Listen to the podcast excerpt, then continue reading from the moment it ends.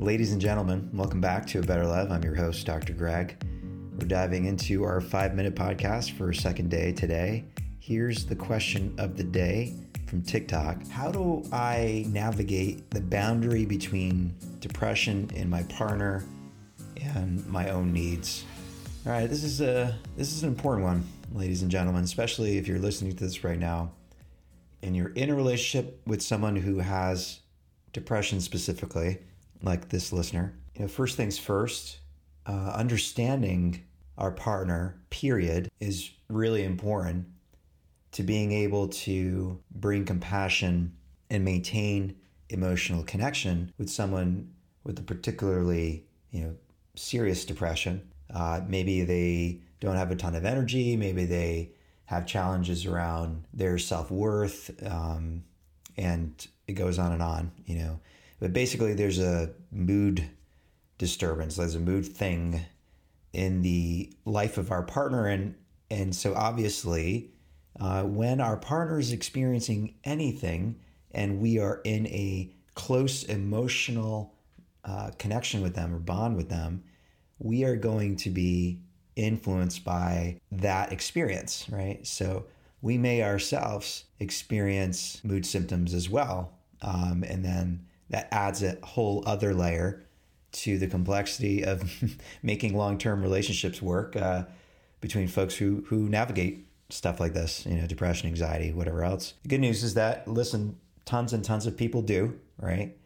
Uh, lots and lots of people, particularly those who are able to get treatment if they do have clinical symptoms of depression, that puts you in a better position to have more awareness of what it is that works for you to be able to live the life that you value, right? So it's about navigate, it's about adapting to whatever it is for how long, however long it is, right? So if it's a two weeks of depression, or if it's a year, or if it's more, really understanding what it is, so you can make a commitment to somebody uh, with full knowledge of what it is that you're committing to in terms of you know being with that person when they're going through challenging times like a clinical depression um, and it's also equally important by the way for each of you to honor your dreams and aspirations for this life because we get into relationship with each other because we fall in love, because we really, really, really like that person. We want to spend tons of time with them. We want to travel with them. We want to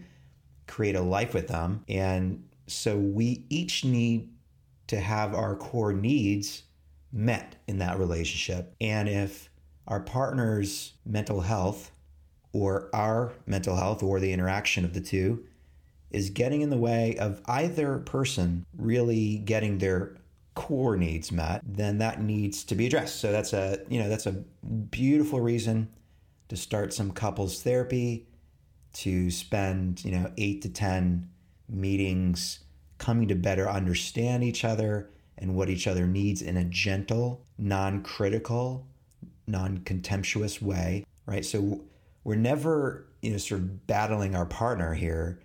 We're always with our partner against the depression or against the thing that's getting in the way, and for those ways of behaving and interacting that are going to promote a strong, healthy emotional connection where both people are getting their needs met. That's the situation we want to find ourselves in.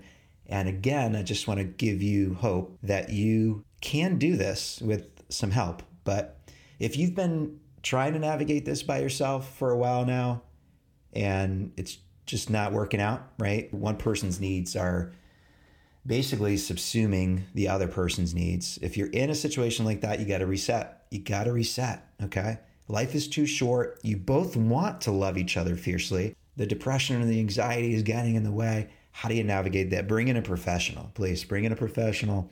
Spend a little bit of time with that person, figuring it out, and then moving from a position of knowledge and awareness and teamwork. In a fierce love, we want to give of ourselves in a way that, you know, meets the core needs of our partner and we get the same.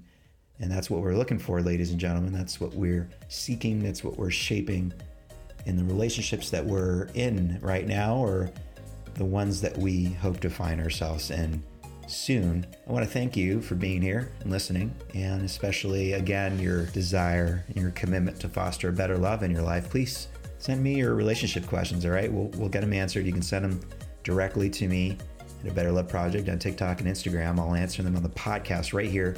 We'll be here every day. So until tomorrow, love each other fiercely.